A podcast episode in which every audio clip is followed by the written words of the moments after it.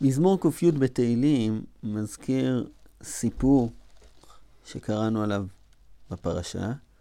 אתה כהן לעולם על דברתי מלכי צדק. זאת אומרת, כמו שמדובר על מלכי צדק מלך שלם, שהוא כהן לאל עליון, אתה כהן לעולם על דברתי מלכי צדק, כמו שמדובר על מלכי צדק. אז על מה הקדוש ברוך הוא נשבע ולא ינחם, אתה כהן לעולם?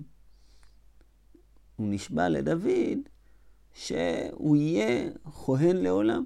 מה הכוונה שהוא יהיה כהן?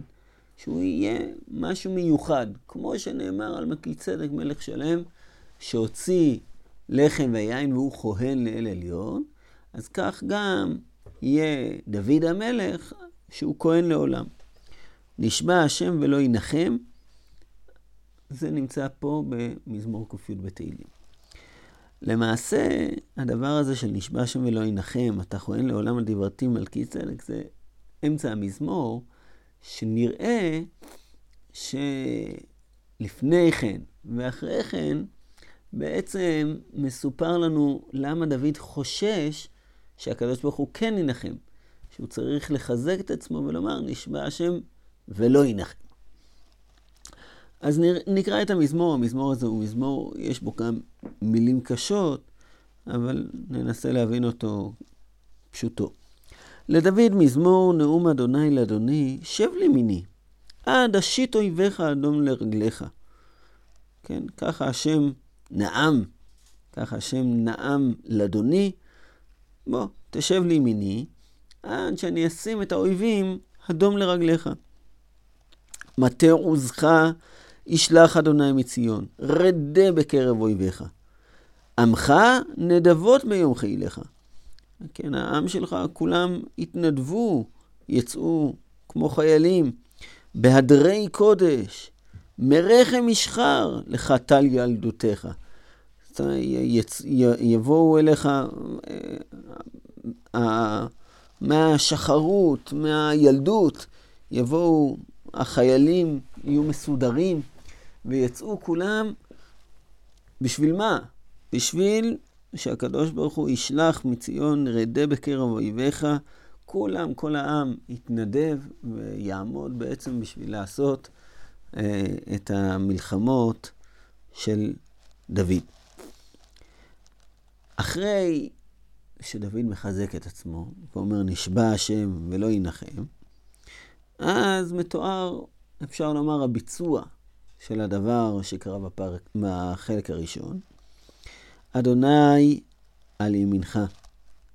אם קודם היה נאום השם לאדוני, שב לימיני, אז עכשיו סיפור הפוך, שהשם יושב על ימינו, מחץ ביום אפו מלכים, ידין בגויים מלא גוויות, מחץ ראש על ארץ רבה. מה הסיפור? מחץ ראש על ארץ רבה. כנראה הוא ימחוץ את הראש ברבה, רבת עמון. אז יש שם מלא גויים, ימחוץ את הראש. כן, כן, על ארץ רבה. גם וגם. לא, לא. שוב, יש פרשנים שמפרשים ש... פשוט, אבל כן, ארץ רבה. מנח על בדרך ישתה, ננסה להבין מה זה הדבר הזה? על כן, ירים ראש.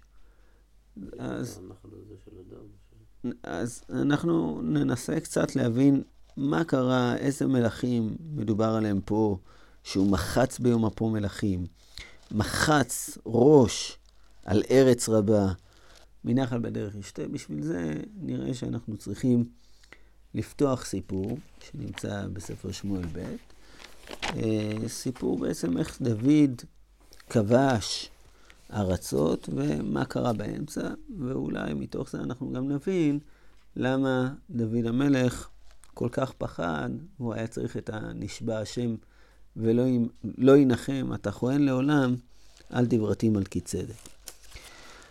אז אנחנו נסתכל בשמואל ב'. הסיפור מחולק לשניים.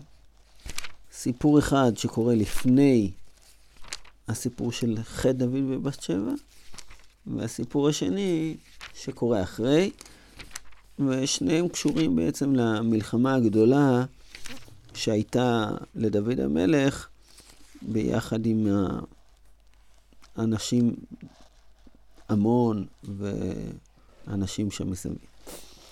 אז נסתכל בפרק י' בספר שמואל ב'. כתוב ויראו בני עמון כי נבאשו בדוד, אני דילגתי על ההתחלה, וישלחו בני עמון ויזכרו את ארם בית רחוב, את ארם צובה, 20,000 רגלי, את מלך מאחה, 1,000 איש, איש טוב, 12,000 איש.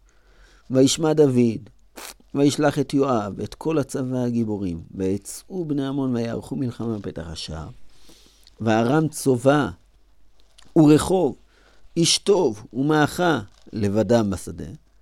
ויער יואב כי הייתה אליו פני המלחמה מן פנים ומאחור, ויבחר מכל בחורי ישראל ויערוך לקראת ארם.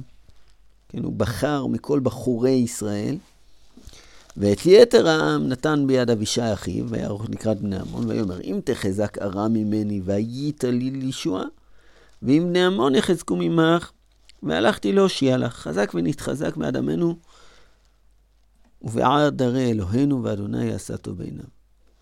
ויגש יואב והעם אשר עמו למלחמה בארם, וינוסו מפניו, ובני עמון ראו כי נס ארם, וינוסו מפני אבישי, ויבואו העיר, וישוב יואב מעל בני עמון, ויבוא ירושלים, וירא ארם כי ניגף לפני ישראל, ויאספו יחד, וישלח הדד עזר.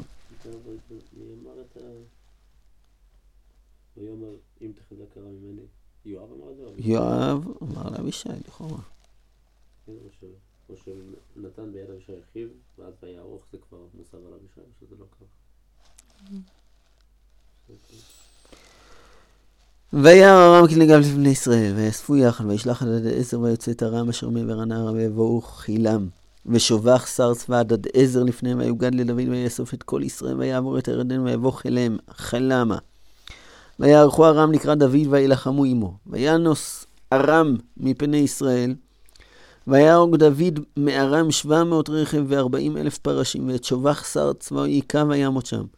ויראו כל המלכים עבדי הדד עזר כי נגפו לפני ישראל, וישלימו את ישראל ויעבדו, ויראו ארם להושיע עוד את בני עמון, ויהי לתשובת השנה לצאת המלכים. וישלח דוד את יואב ואת עבדיו עמו ואת כל ישראל, וישחיתו את בני עמון ויצאו על רבה. ודוד יושב בירושלים. אז יש כאן סיפור מאוד מעניין. הנה התאספו כל המלכים. הקדוש ברוך הוא מחץ את כל המלכים, נתן אותם לפני בני ישראל, וכל הבחורים, בחורי ישראל בעצם נלחמו, והצליחו בעצם את כולם. דוד יושב בירושלים. מי יוצא לקרב? בסך הכל המזמור שלנו מתאר שיצאו לקרב. זאת אומרת, אין פה איזה משהו שדוד המלך בעצמו צריך לצאת, אלא באמת הוא יכול לשבת בירושלים, והוא ישלח, והוא שולח מישהו לקרב. זה אפשר לומר שממש מסתדר עם המזמור שלנו. אבל פתאום קורה, כל פרק י' א', קורה פה באמצע, שבני עמון צרים על רבה, דוד יושב בירושלים, וישחיתו את בני עמון, ויצור על רבה, כאילו יואב וכל האנשים שלו, דוד יושב בירושלים, ואז קרה הסיפור של דוד ובת שבע. הסיפור של דוד ובת שבע, אנחנו לא ניכנס אליו עכשיו בעריכות, אבל הוא הרג את אוריה החתי, ככה אמר לו נתן הנביא, אותו הרגת בחרב בני עמון, כלומר ישבו וצרו על רבה, ודוד המלך שלח את אוריה החתי אל מול פני המלחמה החזקה, למקום שהוא ימות שם, והוא מת בסופו של דבר, והוא לקח את אשתו, את בת שבע, הדבר הזה נחשב לו בסופו של דבר כבשת הרש, חטאים, כאילו זה ממש פרק נון א' בתהילים שהוא מדבר על זה שהוא חטא לשם בדבר הזה. מה קורה אחרי הסיפור הזה? אנחנו חוזרים בחזרה למלחמה הגדולה שהייתה עם בני עמון. ואילך עם יואב ברבה, ברבת בני עמון, אנחנו בפרק י"ב, פסוק כ"ו. וילכוד את עיר המלוכה, וישלח יואב מלאכים אל דוד, ויאמר נלחמתי ברבה, וגם לחדתי את עיר המים. כן, מה חצרוש על ארץ רבה, מנחל בדרך ישתה, ועתה אסוף את יתר העם וחנה על העיר ולוחתה. פן אלכוד אני את העיר ונקרא שמי עליה. ויאסוף דוד את כל העם, וילך הבטה, וילחם בה, וילכדה, ויקח את עטרת מלכם מעל ראשו. זאת אומרת, הוא מחץ ראש, ומשקלה כיכר זהב ואבן יקרה, ותהיה על ראש דוד. ושלל העיר הוציא הרבה מאוד, ואת העם אשר בה הוציא, ויעשם במגירה וחרצי הברזל ובמגזרות הברזל, והעביר אותם במלבן, וכן יעשה לכל ערי בני עמון, וישוב דוד וכל העם ירושלים. אז דוד המלך, הוא קיבל הבטחה, באמת שהוא יהיה כהן לעולם. על דברתי מלכי צדק, כמו מלך ירושלים השלם, כמו הוא קיבל הבטחה שהוא יהיה כהן לעולם. אבל גם בני דוד כהנים היו. זה נכון, הדבר הזה מסופר, שכאילו הוא קיבל את המלוכה כמו כהונה. כמו איזה משהו שממשיך לו ולזרעו שררה, משהו שימשאר. את זה הוא קיבל כאן.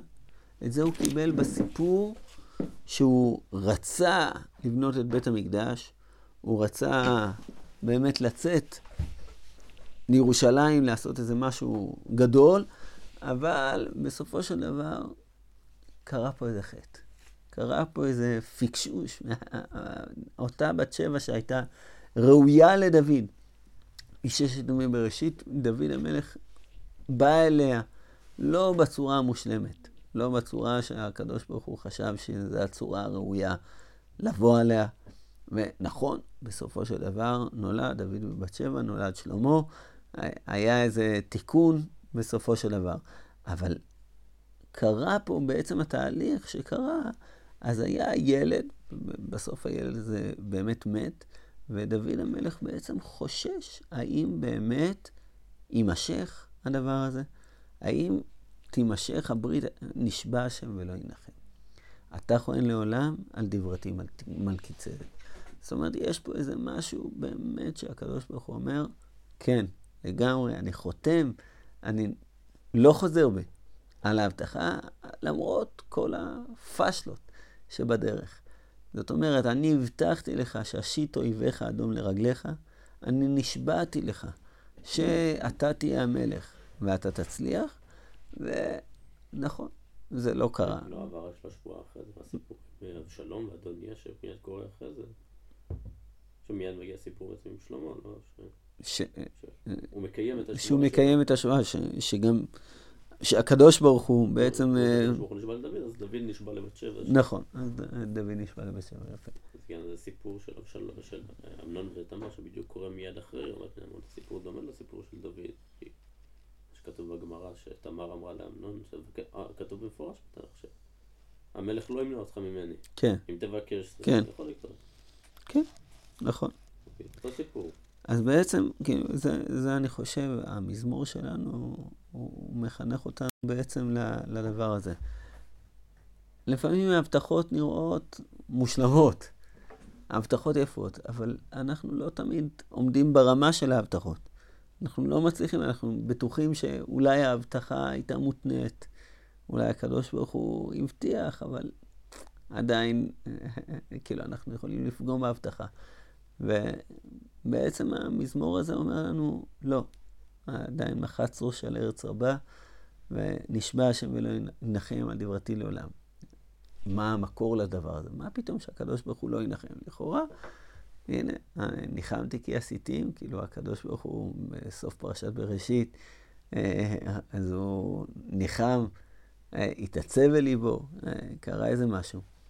הדבר הזה אולי אפשר ללמוד אותו על דברתי מלכי צדק. יכול להיות שזה השורש לדבר הזה מלכי צדק מלך שלם מוציא לחם ויין והוא כהן לאל עליון, יכול להיות שאפשר ללמוד מהדבר הזה, למה נשבע השם ולא ינחם.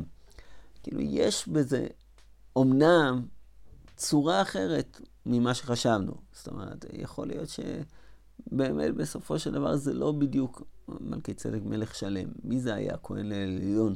אז אומרים חכמים שזה היה שם בנוח. אנחנו לא תמיד זה נראה לנו שבאמת תתקיים השבועה בדיוק כמו שהיא. אבל מלכי צדק מלך שלם בעצם מלמד אותנו שאומנם עכשיו הוא לא השליט הגדול. הנה, אברהם אבינו הצליח לכבוש את ארבעת המלכים. הוא מזרעו של שם, אבל זה לא שם בעצמו, אבל כן. שם בגלגול אחר, הוא הצליח להוציא לחם ויין, והוא כהן לאל עליון. כאילו היה איזה משהו שהנה, הדבר הזה נמשך. הוא לא נמשך בו, נמשך בזרעו, לא נמשך בצורה שאתה חשבת, אבל הוא נשאר המלך של ירושלים, נשאר שם. זה התגלה באברהם אבינו, שבאמת הצליח ויצא. ברוך השם, ברוך השם, כן, אצל נוח. ברוך השם. אצל נוח שמופיע לו אחרי הסיפור עם חם, שם חם ויפת. כן. שם ויפת כיסו אותו. נוח אומר... ברוך השם אלוהי שם. ברוך השם אלוהי שם. זה מה שבא שאברהם, שבעצם שם אומר אחרי זה לאברהם. כן. כאילו הדבר ימשיך. זה נכון, זה לא בדיוק אותו דבר כמו שחשבת, אבל בכל זאת הוציא לחם ויין. אז מזמור ק"י.